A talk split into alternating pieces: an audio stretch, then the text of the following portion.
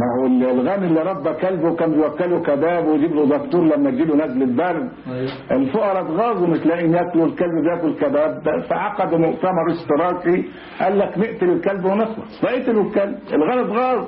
فاقام الكلب ميتا وسرادق وشاي وقهوة وسجاير. قال الفقراء اتغاظوا أكثر. هو الكلب يقام ميتا طب لا هنقول اللهم اغفر له وارحمه. أبدله دارا خيرا من داره آه، زوجا خيرا من زوجه. فراحوا اشتكوا ال- الغني للعمده فالعمده بيقول له أنت إزاي يا باشا تعمل ميتا للكلب؟ دي ما تعرفش إن دي مخالفة. فرد الغني قال له بقول لك إيه يا عمدة؟ هو الكلب كان سايب 1000 جنيه. قال ادي 500 للعمدة واعمل بالباقي ال- إيه الميتم. قال له بتقول المرحوم قال لك إيه؟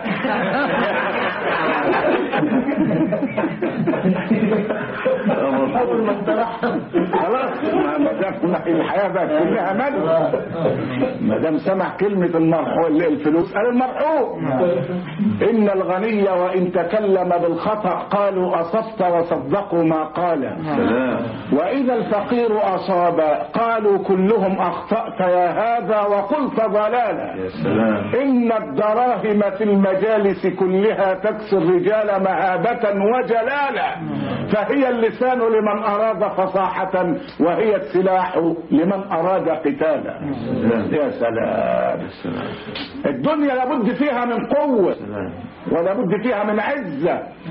لأن عادة الناس جرت أن يجعلوا كل سيئة للغني حسنة وكل حسنة للفقير سيئة.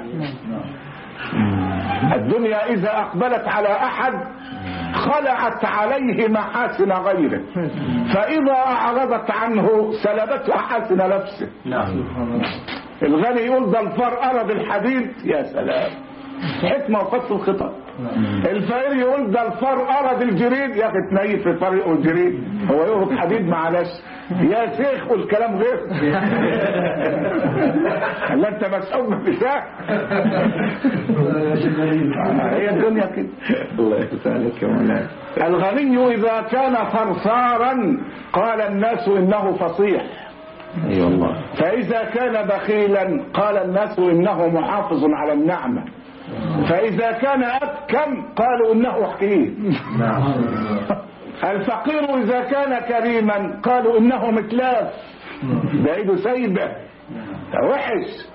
إذا كان فصيحا قالوا إنه صرصار. إذا كان صموتا قالوا إنه أبكم.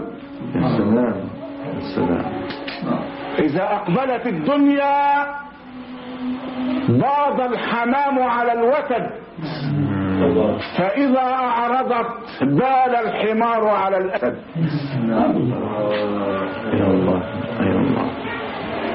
الحمار على الأسد.